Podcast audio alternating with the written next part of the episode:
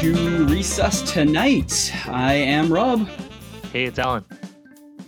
So, dude, doing an interview series today uh, with someone that I am really, really excited to talk to. Um, it's someone that I definitely admire very much, and I think that she's done some tremendous work in the critical care, emergency nurse, flight nurse, research nurse world. Um, yeah, Stoke is very high.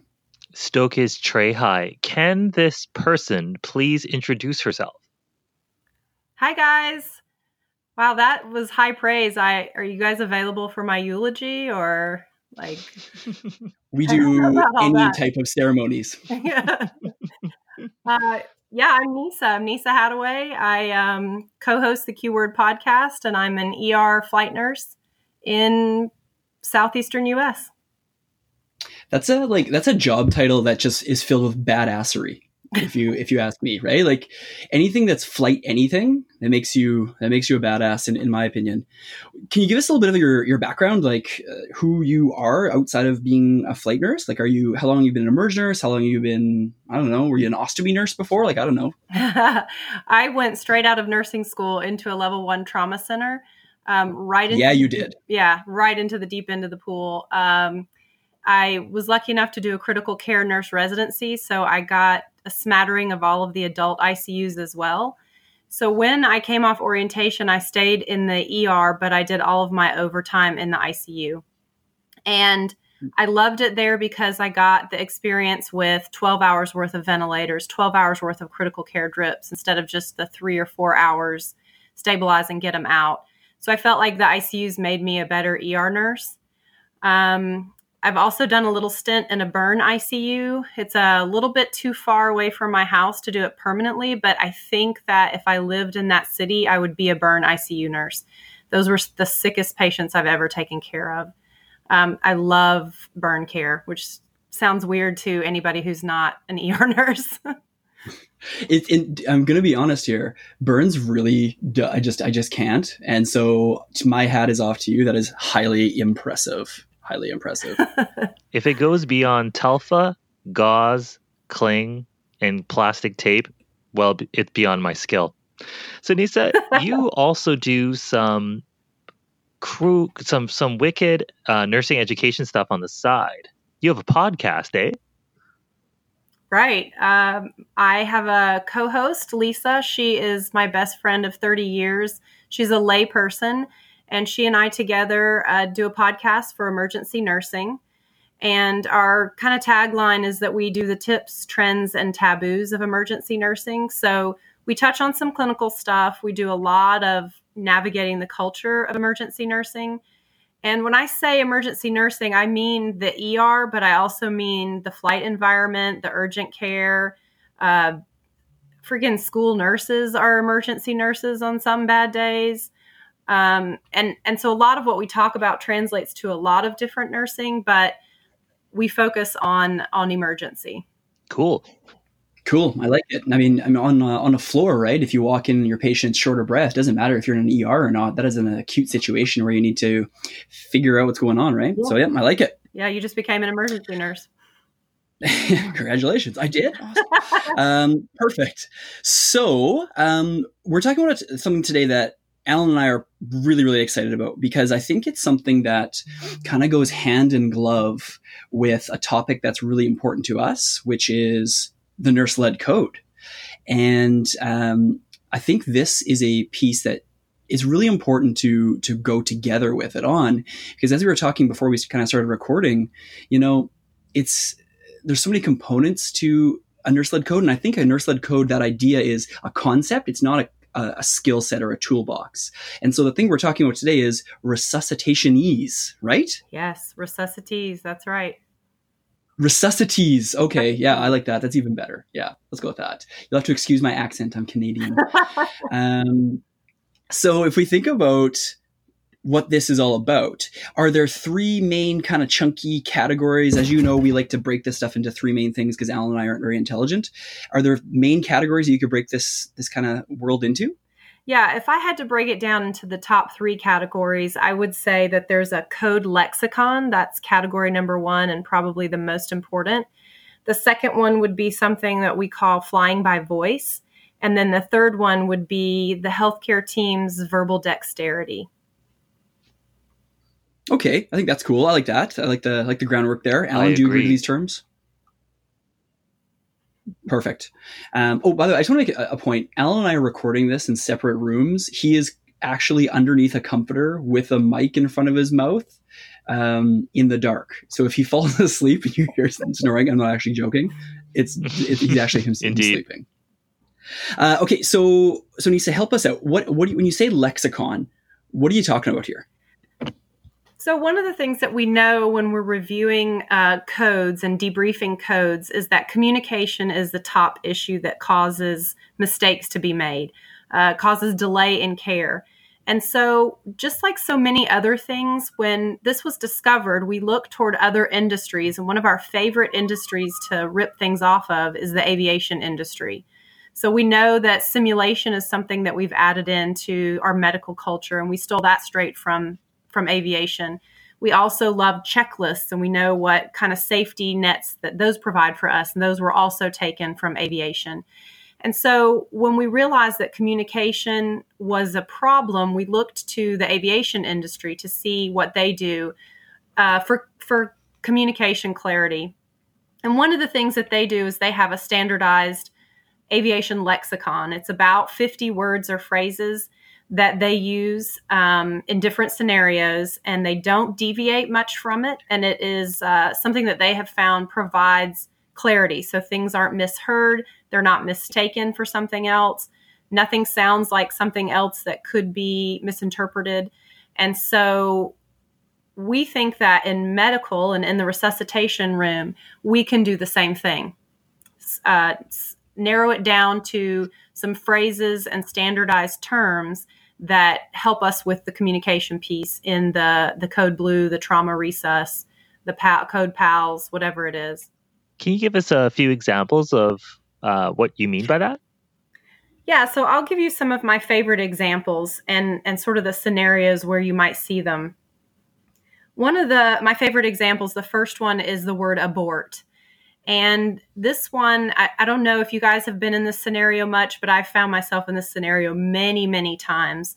During an intubation, the uh, the intubator, the resuscitationist, is eyes down, focused on that airway and focused on finding the vocal cords and placing that tube. So what that means, because their their vision is so so narrow at that time, they lose a lot of situational awareness, including what's going on on the monitor, what's going on with the vital signs. So, oftentimes, as the nurse assisting, it's your job to, to keep a watch on those vital signs and how the patient is doing otherwise. And so, if you've been in an intubation where things are taking a little bit longer and you've seen the nurse who's standing there right there in the resuscitationist's ear going, Oh, our sats are 93. Oh, now they're 92. We're 89. We're 88. Oh, they're bradying down and they're just piling on the stress to this resuscitationist who's already clearly in a difficult situation. So instead of doing that, uh, what we're suggesting is that you have an established threshold ahead of time. So uh, in my guidelines on flight, it's it's 94, 93%. Once they dip below that, we're going to um, abort the intubation attempt and try something different and go ahead and bag them up. So in in the resuscitation room, what that would look like instead of the oh we're at 89, we're at 88, they're bradying down, you know, pull out, pull out, we would just say abort the intubation. And what it does is it sets aside the ego of the resuscitationist. It takes away that piece where you're just pounding on the stress, um, letting them know play by play how this patient is deteriorating and it it helps everyone stick to the the pre-decided guidelines that is the best thing for this patient. So the resuscitationist can still make the decision. I'm right there. I'm almost in. I'm going to take a half a second and, and put this tube in.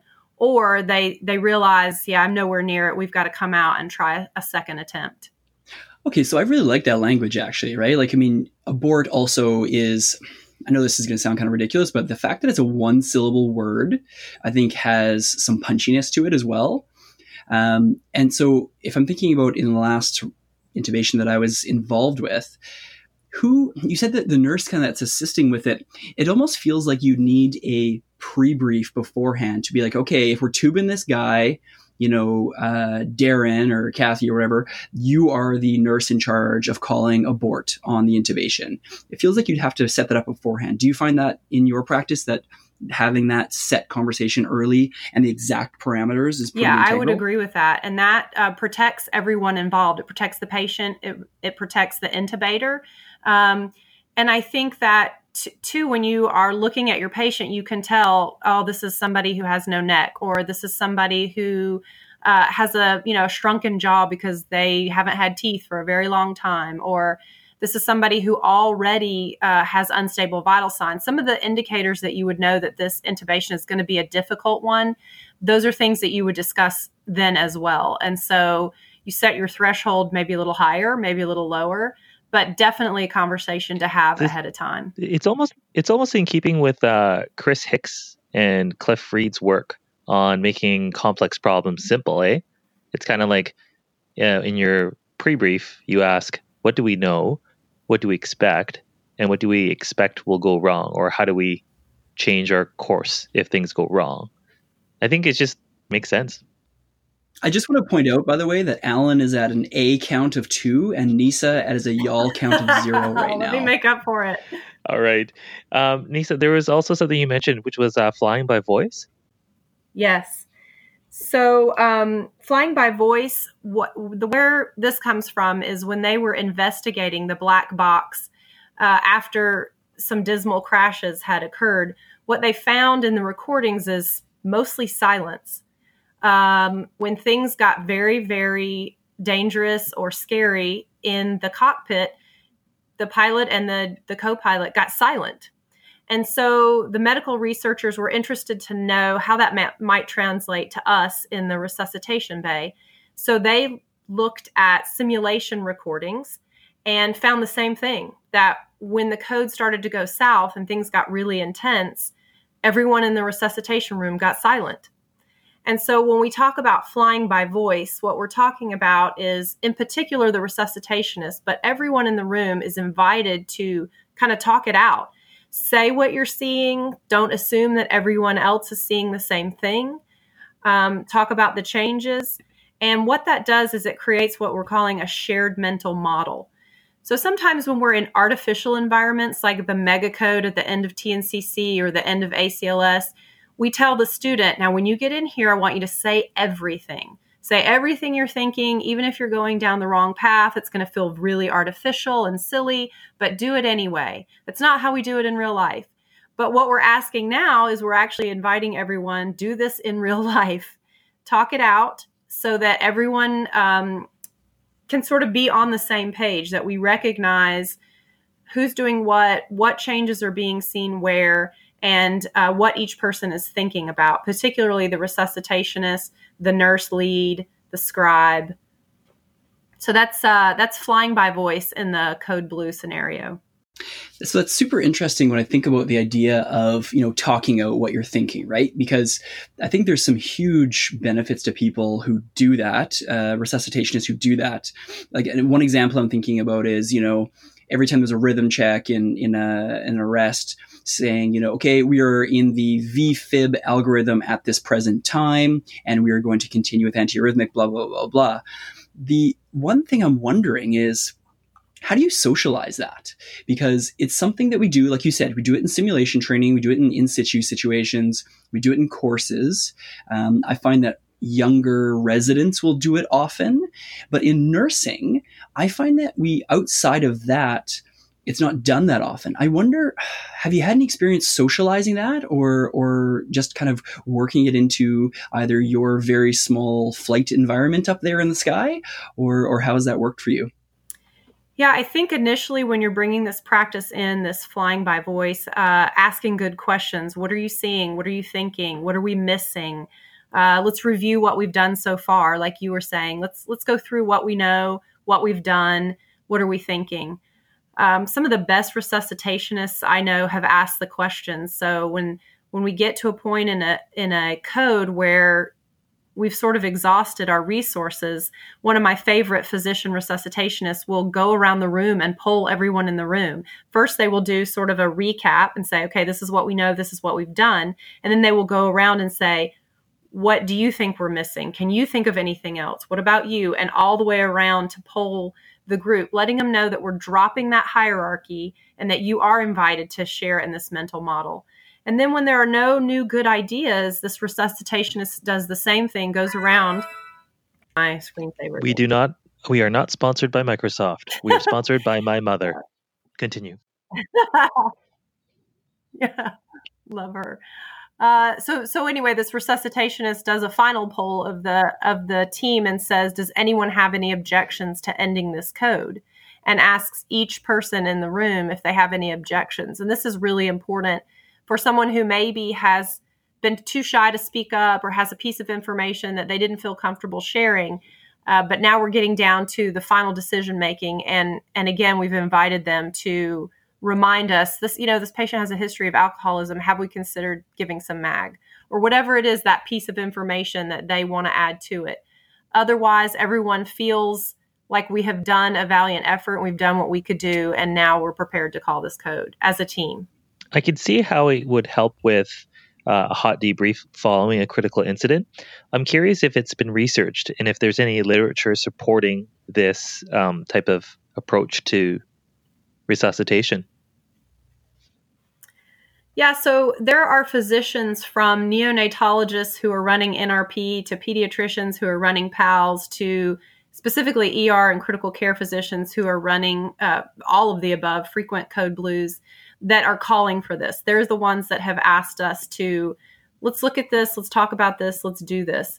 There aren't a lot of evidence based research projects specifically in medicine, but one of the neonatologists who calls for this, Dr. Yamada, she says requiring prospective randomized controlled trials prior to implementing a behavior strategy that has a high degree of face validity and decades of proven efficacy in other high risk domains seems unnecessary, even if we had the funding to conduct this kind of study. She goes on and says, you know, guys, basically, this is just common sense, y'all.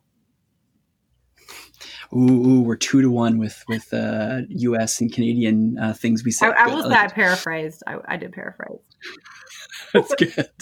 So, so one thing that I think is really interesting with that is I draw a lot of parallels between the research that would be looking at this with also research for medical education and the idea that you can distill down complexity of communication or in kind of my frame complexity of medical education or healthcare education into a number that comes out of an rct right mm-hmm.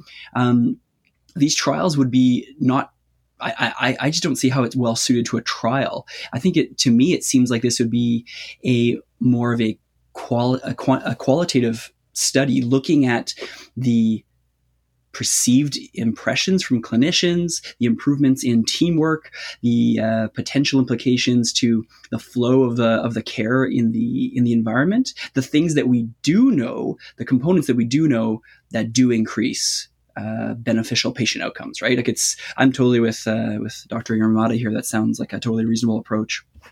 Right, I agree. Now, there's a something out there as well, Nisa, that I want to ask you about. Whimperese. We talked about resuscitese, yeah. but there's also whimperese, kind of the yang to the yin here. Do you mind breaking this yeah. down for our listeners? Yeah. So what we know is that um, when when you're giving a a direction that is mitigating language or it's not very clear, we call this a, a whimperative or, or, like you said, a whimperese. And this is not, there's no place for this in the resuscitation room or in critical care either. So some examples that, um, that are in the literature would be, hey, is there any chance you could pop a line in for me? Or uh, do we want to think about setting up for intubation? Or um, how about we get some bag mask ventilation happening at some point? These are all very vague, not um, orders that are assigned to anyone. We don't have any clear directive that this is a critical situation. So there's not a lot of room for fluff or imperatives in the resuscitation bay. So that kind of brings brings us to the third piece, which is that I mentioned is verbal dexterity. And this is really key for me um, that when we are using this kind of language and this flying by voice and this medical lexicon, that we're being very direct. So a lot of the niceties get dropped off by necessity. And what we're asking the healthcare team to recognize is that when you step across the threshold of the resus bay, the environment is different. They already know that, and that the language is different. It's more direct, it's more clear. Um, and so we already practice verbal dexterity. When a nurse is dealing with a pediatric patient, uh, he or she is not talking with them and approaching with them the same way that they would a patient who is in an acute psychiatric exacerbation. Um, you're definitely not going to approach the crowd in triage that's getting frustrated and upset the same way that you would a grieving family. So we already click into these different types of, of um, language and tone. And so what we're just asking is that you add one more layer to that and understand that in the resuscitation bay, things need to be clear and direct. Um, and so that's what we mean when we talk about verbal dexterity and whimperatives, doing away with the whimperatives, doing away with the fluff. Oh man, you hit my soapbox, Nisa. My oh. hill that I will die on, amongst many other hills, is when nurses say, uh, I can't say what I think the patient has because they because I can't diagnose. So I'm just gonna say and hint, oh, this patient has abdominal pain, is radiating into their back. Um, they might be a little hypotensive. I can't feel any pulses in their legs. Just say it. I think this is a triple A like, can we stop yes. that whimperese, please? Yes, yes. And and make no mistake, this is not permission for you to be a bully or for you to be a dictator in the resuscitation room. But this is also not the place for you to be the shrinking violet. Like we are in a life or death situation. So just understand and, and it's important when you have an orientee or a preceptee to clue them in that when we step into this room, things are going to be a little bit different and you'll understand why when you see what it is that we're doing. It's it's a necessary thing. I kind of feel like we need to socialize this stuff early with uh, with nurses who are coming into critical care environments, or really any environment for that perspective, right? Like talking to about the fact that there are different gears to the car, right? Like exactly like you said, you're going to talk differently to different types of patients, different um, populations, and different um, individuals, and it that same idea should play in a uh, in a hospital setting wherever you are in said hospital. No, it's uh, I think that's super right. important. Agreed. Good stuff. So, Nisa, uh, what three takeaways do you want our listeners to walk home with? I think you said it.